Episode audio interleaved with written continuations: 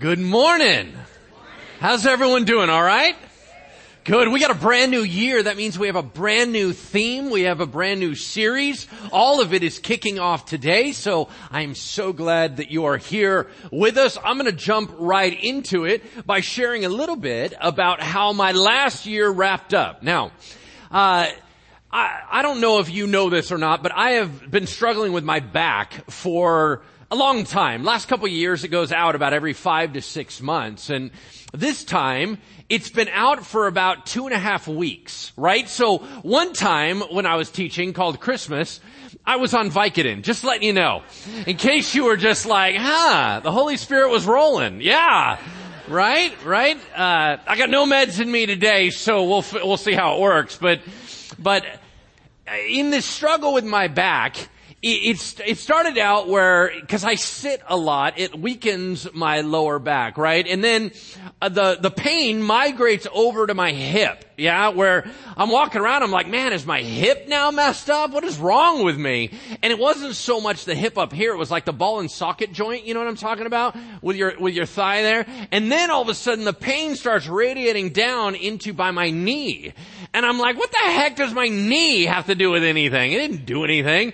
And even if I rub the knee, it doesn't help way back here, right?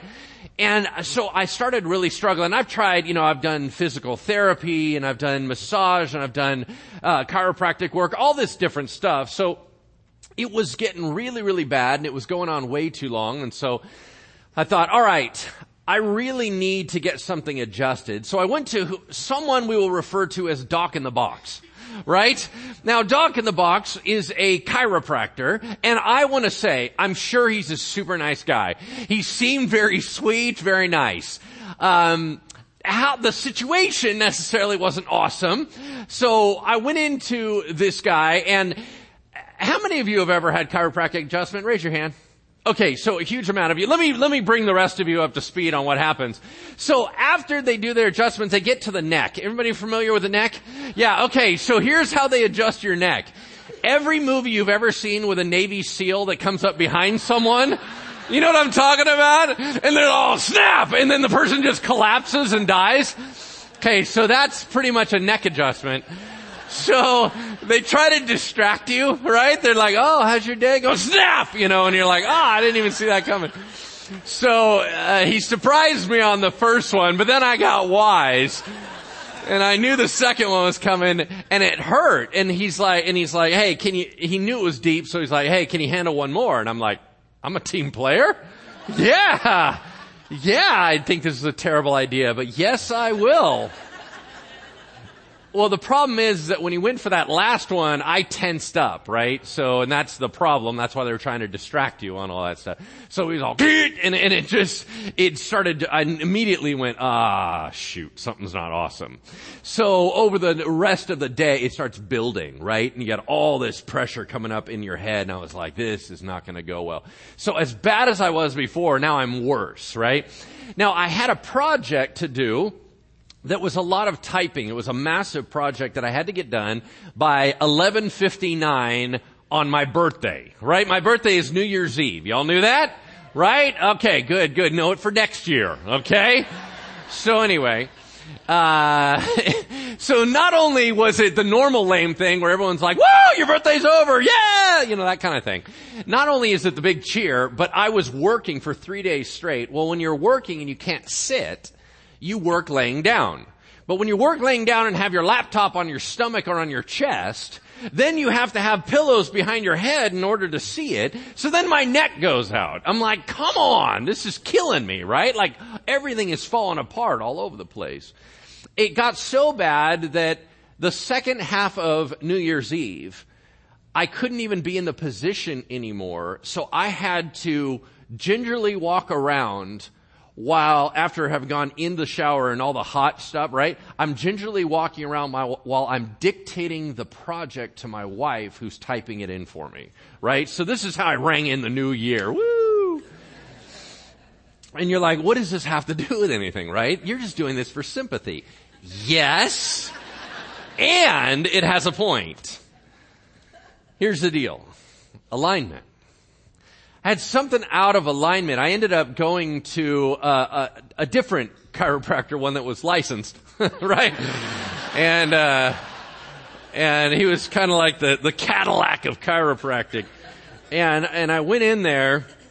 And I, I was like, I, got to get something right. And sure enough, he, he did a really, really great job checking in with me all the time. He even had like fancy tools. I don't know if you guys have ever had the little the jackhammer by hand thing, that thing's awesome, right? It's all, and they're just like, I don't know how that's healthy, but anyway. Anyway, so, um, once he got done with doing it right, there was a sense where I went, wait, something feels right.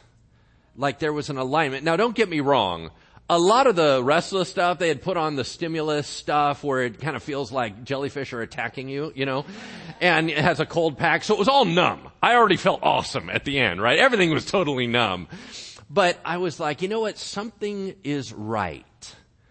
That there was an alignment deep down. And here's my point. Y'all, if we are out of alignment with the Lord, it creates all kinds of stuff that you keep going, how is that related? Right? So for example, you start going, man, I'm really struggling at work. And then you're going to come and talk to a pastor and the pastor's going to go, how's your walk with God? And you're going to go, what does that have to do with it? Everything. Man, I'm struggling in my marriage or with my parenting. They're going to say, how's your walk with God? And you're going to go, what does that have to do with it? Everything. You see, even though I had the problem of my alignment was way in my L3, way down here in my lumbar spine, I was having pain down in my knee. Why? Because one was triggering the next, was triggering the next, was triggering the next. If we are out of alignment with Christ, we do not have peace in other areas.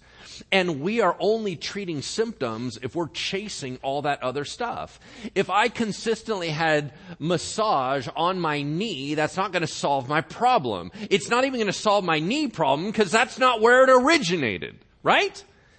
Alignment in the very core area. This is what we need so desperately. For example, alignment of identity in who Jesus says you are allows you to live as you are intended to live. Alignment of prayer means that you can access the resources of heaven. Alignment in listening to the voice of the Father means you can receive truth with a capital T and guidance for living. Alignment of purpose means you can see the fruit of the kingdom. What is the point? The point is we have to be aligned with our creator and who is our creator but the king of all creation. Amen? Welcome to 2019, the year of the king. The year of the king. Now, the first half of the year, we're going to be talking about alignment along with who is the king that you're following. As goes the king, so goes the nation. That means that we need to be focused on making sure we're following the right king. The number one king that is vying for God's throne of your heart is you. Selfishness is the number one challenger to who is king of your life. Are you running your life?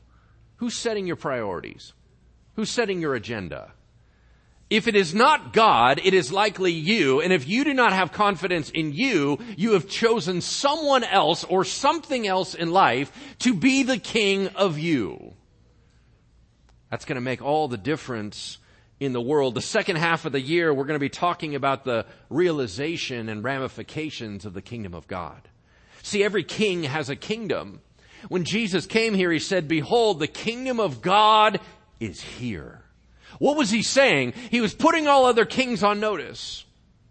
You see, if you remember the Christmas story, the Magi came because in the stars, what happened? but a constellation showed up that said a new king was born. That's why it freaked Herod out, right? Because Herod was the king. Now all of a sudden he hears a new king is in town. That means he is going to be displaced. You see, the enemy has been running this for a long time. Jesus put him on notice too. He said, I just walked into your town and I'm taking over. You see, he said to his followers, I give you the keys to the kingdom and the gates of hell. Why are there already gates there? Because that was his kingdom. When Satan said to Jesus, Bow down to me and I will give you all the kingdoms of the world. What was his point? I run this show. Jesus said, no thank you, I got a whole different way, went through the cross, shattered the authority of the enemy, bound the strong man so that his children could plunder his house. What it means is we have a kingdom clash. Jesus was pressing in. His people, his children, his ambassadors were able to go wherever they want to go in the authority and power of God. That is a fascinating Christianity. That's a Christianity we want to live. If there is a cutoff of authority and power, we may well have a separation between us and the king. I want to share a concept with you that we've shared before. There's, it, it's kind of a two pack here. King, it's covenant and kingdom. We've shared it before, but I want to share a little bit of a recap. Can we throw up the slide for covenant there real quick?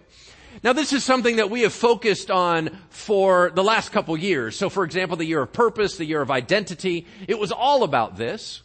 That we teach that we have a father. Our father in heaven is the one by whom gives us our identity as children of God, as forgiven, as grace filled. Through that identity and living into that richness, we can then live a life of obedience. Now you know this. We've been talking about it ad nauseum. Now, remember, the Christianity that is true is from the top down. Everything flows from the Father. He's the one that initiated the love. He's the one that gives us the abundant grace. He's the one that gives us an ability to be forgiven. All of that comes from Him. When we are filled up with that, we then can live out the Christian life. It must go that way around the triangle. It must go down from the Father to identity than to obedience. Now you already know all that, so we're going to skip on to the next one because our Father is not just anybody, but He is the King of all creation. Would you throw up the King? Kingdom is right here. Our Father is the King. The King, therefore, bestows upon his family, for we are princes and princesses. Therefore, the king bestows upon Christians an authority that is under the name of Jesus Christ and the power that comes along with it. This, it may be new to some of us. Some of us are very familiar with God as Father. We're not familiar as God as King. Although He is the same God, it's two different ways to look at Him. One is very personal, one is very orchestrating. We want to spend this year looking at how God runs things, how God runs the universe, understanding Him as King. Let me just, let me just read this passage to you. Psalm 24, 7. Lift up your heads, O gates, and be lifted up, O ancient doors, that the King of glory may come in. Who is the King of glory? Yahweh, strong and mighty. Yahweh, mighty in battle. Lift up your heads, O gates, and lift them up on ancient doors, that the King of glory may come in. Who is the King of glory? Yahweh of hosts. He is the King of glory. Selah. Now, our King, our God, our Father, the mighty King of all the universe, is he being recognized as so? Do you see him that way? Have you traded your allegiance to a different king? You see, we're going to study a lot ancient Israel and find out that they actually traded their allegiance. They wanted a different kind of king. God told them, I am your king. They said, that's not good enough. We want one that's more touchable, tangible. Hmm. Have we done that?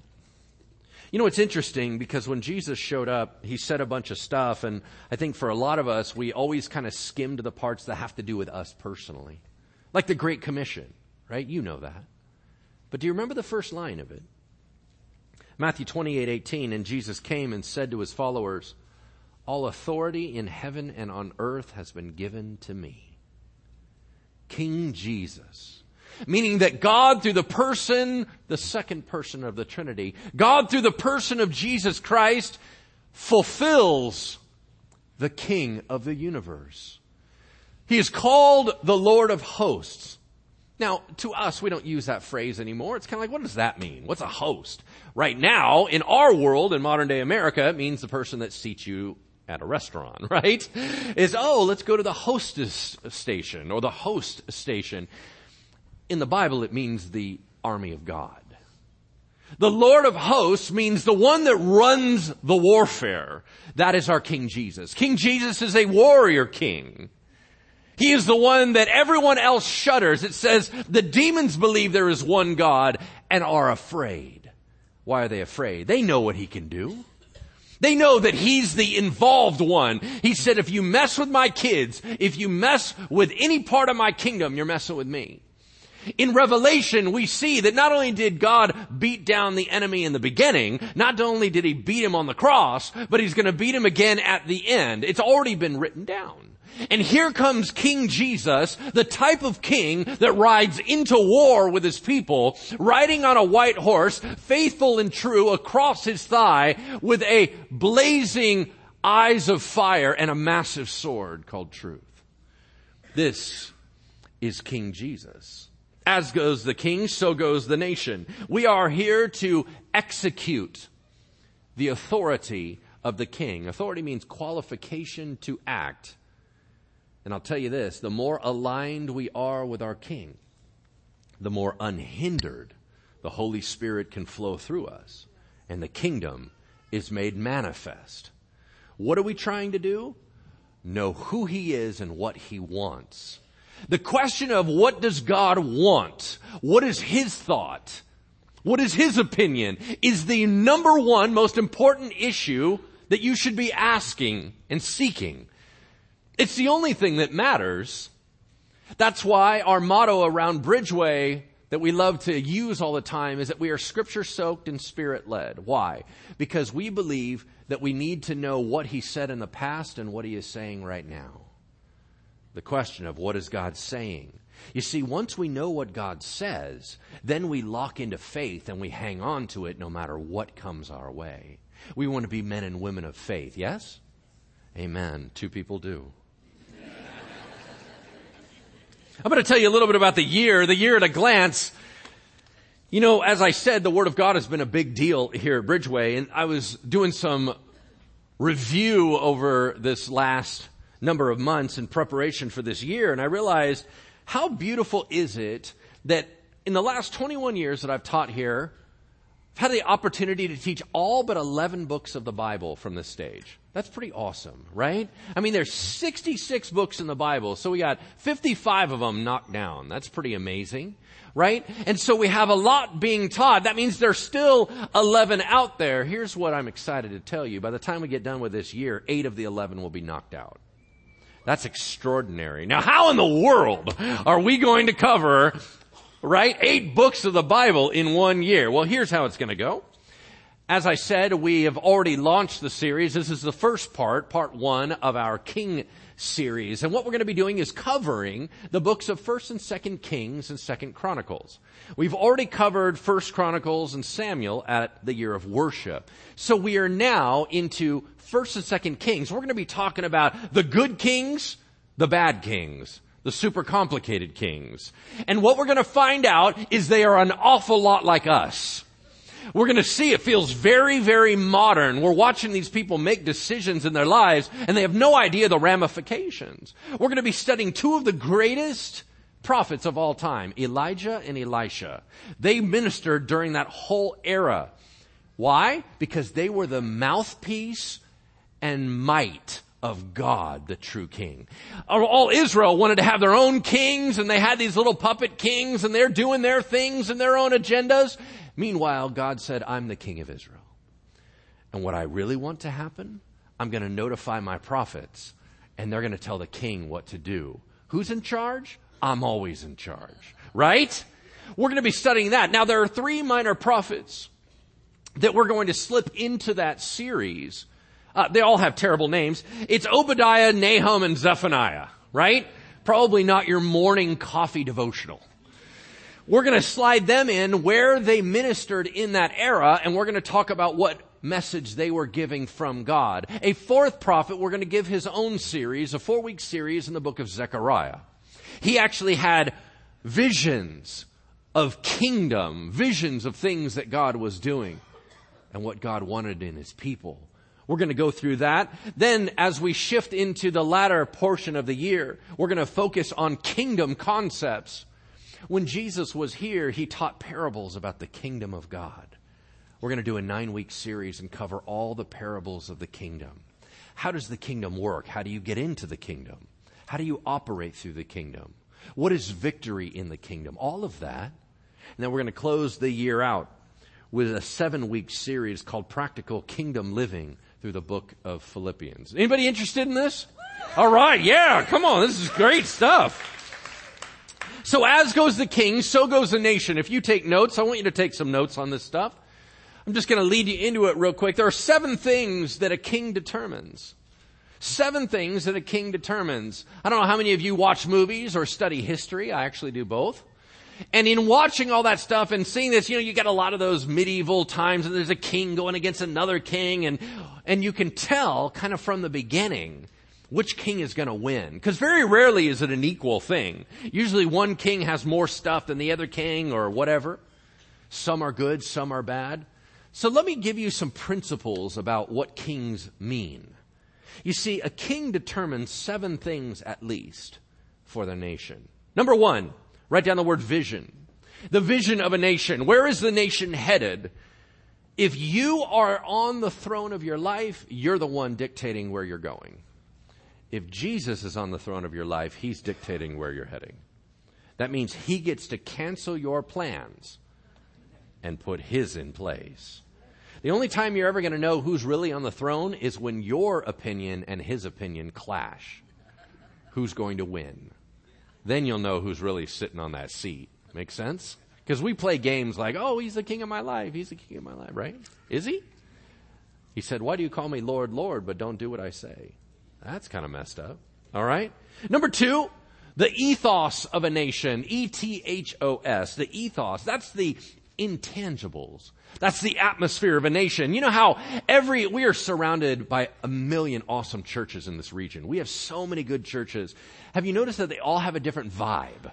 Right? You go into the church and it's kind of that intangible. It's a, it's a feel, it's kind of an attitude and kind of what they're about. All those intangibles are called the ethos. The king determines the ethos of the nation. Number three, the heart of the nation. A king determines whether or not we would be good or we will be bad guys. You're going to find out that in Israel, when a bad king came into play and there was a majority bad guys. When a bad guy came into play, the nation did the most wicked things they never imagined they would walk into. That's the power of a king. Number four, a king determines access to resources. Access to resources. If you are your own king, you better work a lot harder because you don't have enough. If King Jesus is your king, he's the one that owns a cattle on a thousand hills. He's the one that is able to multiply loaves and fishes. There is no lack with our King Jesus. So who are you following? Number five, a king determines access to power. Access to power. I'll link that with number six, access to authority. What king are you following and what is their power and authority level? Jesus said, all authority on heaven and earth belongs to me. I can lay down my life and I can bring it up again. I have gone all the way through death. Death doesn't even hold me. We serve a king who has done everything first, even death. He says, come on kids, I've already been there, done that. He went through death and out the other side and showed you what resurrection would look like so that you might not fear. How beautiful of a king that would march into war with his people and go first. What an extraordinary God that we serve. Number seven, access to strategic partnerships. Access to strategic partnerships. This is always how war goes. For example, World War II, it was all about the Axis versus the Allies. Who were you aligned with? In World War II, the most common way that people think about it is that Japan and Germany allied, and then you had Russia, you had Britain, and you had America. They allied together, and there was a massive war. Who was connected to who? That became a huge deal. It's that way in every war. Well, we have a war going on right now. And you want to know what's exciting? Although we, God doesn't need partners, right? I mean, He knows how to handle this stuff on His own, but we sure need partners. How awesome is this? If something goes down terrible at Bridgeway, I have a link to the majority of all the other pastors in our region because they're friends of mine. I can instantly text them and they will begin praying for our congregation. You see, we're never alone. All throughout the region, if something goes down with the Rock of Roseville and I hear about it and it's serious, what do you think we're going to do as a church? We're going to pray for their defense. Because we are strategically aligned with all the different churches around the area. Wherever we go, we get a chance to partner together and back each other up. Nobody is operating on their own. Amen? Amen. Now, as ambassadors of the kingdom, we carry out the will of King Jesus. How are we going to do that? We are going to bless the world around us. This concept of a bless strategy, which I'm about to share with you, it all comes from Genesis 12:1. I've shared with it, shared it before. And by the way, this concept that I'm going to share with you about the blessed strategy and the blessed project and things like that and the kingdom and covenant, you guys, that stuff is absolutely brilliant. How do I know that? Because we stole it from somebody else. Right? Everybody's like, wow, these are really good. You come up with that? No. No, I ripped it off from the same company. All right, praise the Lord. Stealing in Jesus' name. The concept of being a blessing and blessing the world comes from Genesis 12:1. The Lord said to Abraham, now remember Abraham is by which all the Jewish people came and God said, I'm going to have a place on that planet through these people. And they are going to experience my presence like never before and they're going to do great things. They are the salt and light of the world. That is us. Now the Lord said to Abraham, go from your country and your kindred and your father's house to the land that I will show you, and I will make of you a great nation, and I will bless you and make your name great, so that you will be a blessing.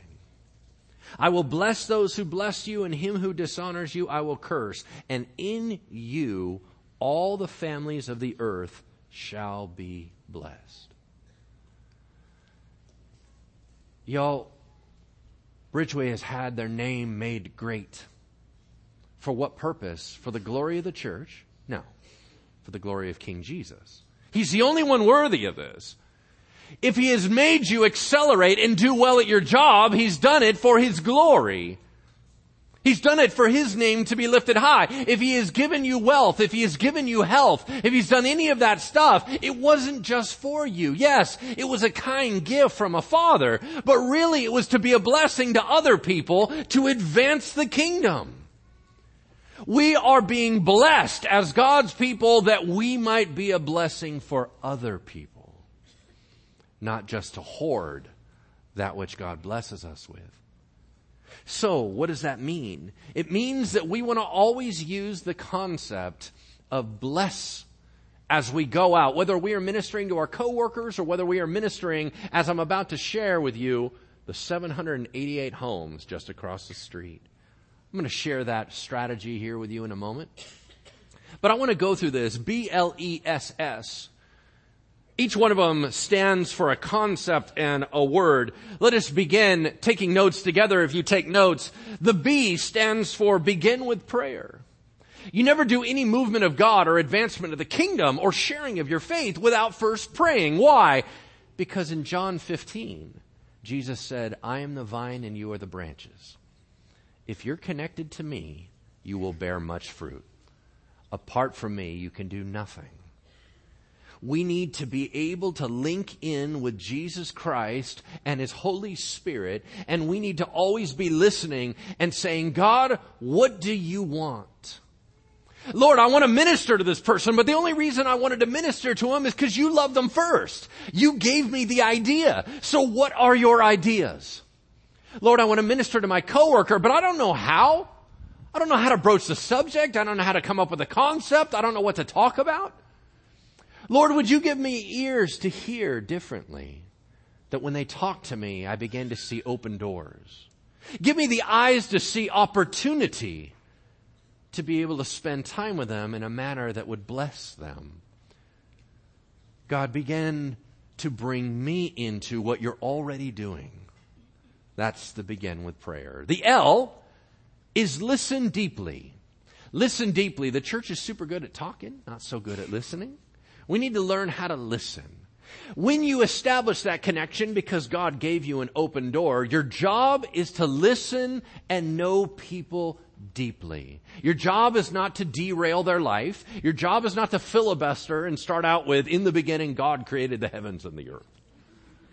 They're bored before you got the third word out. Just listen to them. Well, what am I asking them? I don't know. Ask them about them. Right? What is their story? What's going on with them? What do they like? What do they not like? If you ask them, your coworker, you're like, hey, hey dude, what are you into? Well, I party. Alright. What, what's your view of partying? Like you, like clubs and stuff? No, clubs are stupid. I basically just sit home and smoke a bowl. Oh, alright, cool. So, um, and you're like, what did I just learn right there? Listen, your job is not to immediately lash out with new advice. Hey, I would like to judge you and tell you exactly where you should be. Do you know that God is not into drugs? Right? Come on. You're not even listening to their story. You're not listening to what does that do for them? Is it a numbing out? Is it, is it feeling a little bit better? What, what is going on in their world? Because you don't even know them. So you listen. You listen deeply. What would really minister to them? All right, the E is eat with them. Have a meal with them. We decided to opt not for eat them. That would be terrible, right? That was, that was a serial killer strategy. We decided to go away with that. We're going to go with a nice one. Eat with them. Why? Because in our busy world, there's only a few times we slow down enough to talk. Now, I happen to have the spiritual gift of eating rapidly. I can consume just about any meal in two minutes or less. Right? Not sure why that is. I didn't, I didn't have to hoard food when I was young. I mean, it wasn't like people were ripping it away from me, but somehow I inhale it, which is not good spiritually. It's not good diet, you know, diet wise. It's just not good. But if I could slow down a little bit, coffee counts as well, by the way. You can sit around and have coffee with someone. It's one of the only times it is societally acceptable to just have a conversation because we're doing something, right? Isn't that amazing? Now you could just sit down and talk, but that's weird. if you're holding a cup, it's less weird. Right? Welcome to humanity when you eat a meal, it's why Jesus did so much stuff around the dinner table. Have you noticed that? So he ministers to Zacchaeus, right? You all remember that guy, little corrupt little dude? And it was like the wee little man was he. You all know that song, right? So he sees a wee little man hanging out in a sycamore tree, calls him down. What's the first thing they do? He's like, dude, I'm going to your house for dinner. Right off the bat, they have a meal together. Why? Because we need to talk. And you're not going to talk with me as long as you're working. So let's take a break from working and let's chat about life.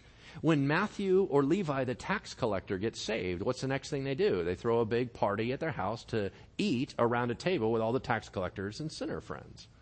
Why? That gave Jesus access to be able to talk with all their buddies. What do you think we just celebrated with communion? The Last Supper. Why is it always a supper? Because that's how their culture was built, was around the dinner table. And in the same way, our culture still has allowance. Now, drive through screws it all up. You understand what I'm saying, right? But if you happen to go to a restaurant, usually you have to wait for something, and that allows you to have time to talk. So we begin with prayer, we listen deeply, then we have a meal with them, and then S, serve them. Remember, we make it about them. The very definition of agape love, a God type of love, is others focused. Stop making it about you. Well, I want to minister in a way that's comfortable for me. It's not about you. Well, I got to minister in a way that I feel like I'm constantly sharing truth and I'm going to tell them what I think. No, you blew it. What do they need? You get into their world. I don't know what they need. That's why you got to listen deeply. Got to follow the order, right? So you listen, you serve them. What do they truly need? How can you actually help? What would be a blessing to them? Now, if you didn't listen very well, and it, and this is still sweet, but it's a little misguided, if you go up to your coworker and you're like, "Hey, dude, wanted to bless you, brought you a coffee," and he's like, "Well, I'm Mormon," and you're like, "Sorry about that. Didn't think about that." It's like bringing pork chops to a Muslim. It's just not a good idea. Right? You're not listening. You're not paying attention. But it's very sweet that you tried. It's very sweet that you're like, hey, I brought you a present. I did something for you. But we definitely need to love them in a way that they need to be loved, yeah? Hmm. Last S is story. Tell them your story. Tell them the story of Jesus because your story and his story are absolutely intertwined. If you're a Christian, you don't have a story without a Jesus story. And you're like, well, I don't know all the facts about Jesus. That's okay. Here's how it's going to go. Hey, so why are you Christian? Well, I was doing my own thing. I was pretty much about me. And then one day God rescued me. And he told me that I could start afresh and that he would take over and that I could kind of give my life to him and he would rescue me from myself, my sins. And he actually said I was forgiven and that I was full of grace now. And I fell in love with him, been serving him ever since. Okay, that's creepy. Um, so, like, everything's cool for you now? Nope, everything's screwed up. I thought you said you're a Christian. Oh, I'm a Christian. I have Jesus. However, I'm still messed up. But I have Jesus. See, you're messed up. You don't have Jesus. No, don't tell him that. That's terrible. Uh, it went sideways on there. Do you understand? You're not here trying to sell a product. Tell someone the truth. And the truth is, yeah, I'm a work in progress. You're going to look at me and you're going to be really unimpressed by a whole lot of stuff. But you know what? I'm still being changed. And if you need what I have experienced, I would love to tell you how. But do you understand that it doesn't have to start with an automatic, I have four laws of salvation, right? How about just being normal and talking with people and loving on them, right? So how are we practically going to do this? Like I explained how it would work with a coworker. How in the world are we going to do a bless project for those 788 neighbors over there? Well, as a matter of fact, it all begins with figuring out how many of you already live there, right? So we have that in our database. So I'm going to be having a map all year long on my wall in my office. It is nine feet long and five feet tall. It will have the entire 788 homes as a picture on that map. I will be able to mark out what I would consider lighthouses, which is Bridgeway families that are already there, or believing families that are already there, even if they don't belong to Bridgeway. And our job is to breathe life into what you're already doing. If you already have relationships with your neighbors, we're not there to hijack that. We're here only to bless that. You can give us some ideas on what has been going on on your block, things like that. And then the second thing we want to do is ultimately come alongside the neighbors naturally. We're not here to screw up their rhythm. We're not here to cause a problem. As a matter of fact, we finished phase one. Phase one is that we got together a team of you, right? So we grabbed a bunch of you that are excellent at loving on other people, serving other people from a bunch of different demographics. We wanted to make sure that we knew all the different types of neighbors we're going to come in contact with. So we all sat down. There's about 15 of us in a room. And we all sat down and began to brainstorm what would really make a difference. And somebody came up with the sweetest idea, super simple. And I want to tell you why I think it's so brilliant. Here was their idea. They said, you know what would be fun? Is if at the exits of all the different areas in those neighborhoods, there's probably maybe five exits. On those exits, just have a table out there in the morning that says donuts and coffee, no donation allowed. And what happens is all they have to do is drive up, roll down their window, you hand it to them and say, God bless you. Boom, they're gone. Why do I love that so much? Because it goes with their rhythm. It doesn't hijack their world. It's not like, hey, stop and let's talk about Jesus. It's nothing awkward like that. It is simply, hey, you were probably going to grab something on the way. Maybe you already got something, then you'll just drive on by. It doesn't bother us. But if there's any way we can bless you and make your day easier, we'd like to do that. See, I love that stuff, yeah? Where it's not ruining their vibe. It's coming alongside them. Our goal is to relationship build. We want to be good, joyful neighbors. We want them to go, man, we had no idea when we bought this house how blessed we would be just by being near a church. Y'all, I don't want to be a problem in their neighborhood. I don't want to, them always having to apologize when everyone goes, what's that big, huge dirt land over there? They go, oh, that's attached to that church. You got a church in your neighborhood? Drag. I would love for them to be able to say, you know what? The greatest block party we ever had was because of that church. Hmm. Phase two is let's figure out our actual strategy. We have a lot of ideas. What are we really going to do? What resources do we have? I don't know. We're still calculating that. Remember I said the end of the year giving. We're going to take half of that and put it towards this. Could be 32 bucks. I have no idea. If that's the case, we got to get real creative. We'll give donut holes as opposed to donuts. Right? Okay, whatever. But we're going to come up with that. But here, I'm going to tell you this for accountability. You know what we're going to do is that we're going to have all of our team with our best ideas from our brainstorming, and we're going to put it on one of those live polls, and let's just do it all together. Right? How about you all vote on what you think would be the most helpful? A lot of you just live in that neighborhood. You know better than we do. So maybe we as a family can all come together and come up with the best strategy that we can do that. That way we're all involved. Phase three is get our teams together, get our leaders together, and just get it done. That's it. Y'all, this is all still forming. It is very new. I'm just now getting my map. I'm all excited about it, right? So I'm going to keep you up to date on all this stuff. But this blessed strategy is one sliver of what it means to be the kingdom of God. Y'all, we all are doing this all over the place. We're going to do some things collectively together and we're going to do some things individually apart. The number one key is are we advancing God's kingdom or are we advancing our own kingdom? Can I have the prayer team come on up here as we close out? I really don't want this year to be about self examination only, right? I would love for it to be a kingdom doing stuff year. I'd love for it to be something where we just say, man, I gotta bless more people. I gotta bless more people. Well, what if they don't come to a knowledge of Jesus? Well, then you still loved them just like Jesus did with Judas. Right? You see, too many times we get all locked up with, I'm only to minister if they come my direction. I don't think that's how Jesus treated Judas. You see, nobody knew he was the bad guy because Jesus loved them all the same. I think we need to grow up a little bit in maturity and start loving people because that's who we are, not because of what they will do. That's important.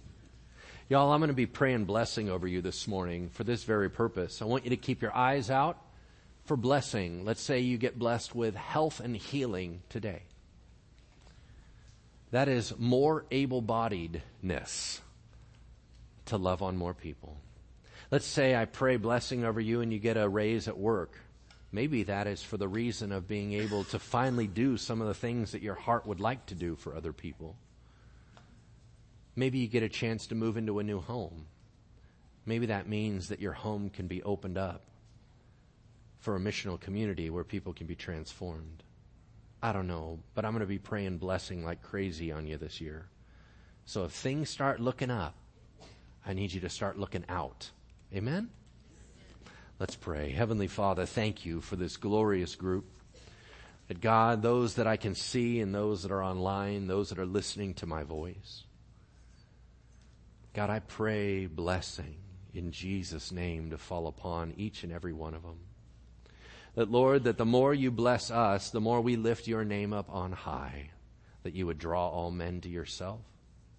God, we pray that our minds would be attuned with yours, that whenever we receive blessing, our first thought is who can I care for? Who can I lay my hands upon? Who can I protect? May we be a church, Father, that does your will obediently and instantaneously. May this altar be anointed that, Lord, that these prayer warriors that have come forward, that Father, they would be anointed by the power of your Holy Spirit, that the blessing would begin right here at the altar today. A lot of us have needs, God. At least we think they're needs. We trust you as a good heavenly Father to be able to know what is good and right. We praise you and we love you and we thank you and we ask that you would touch your children today and bless us that we might bless others. In the name of Jesus we pray. Amen. Amen. Have a wonderful weekend. We'll see you next time.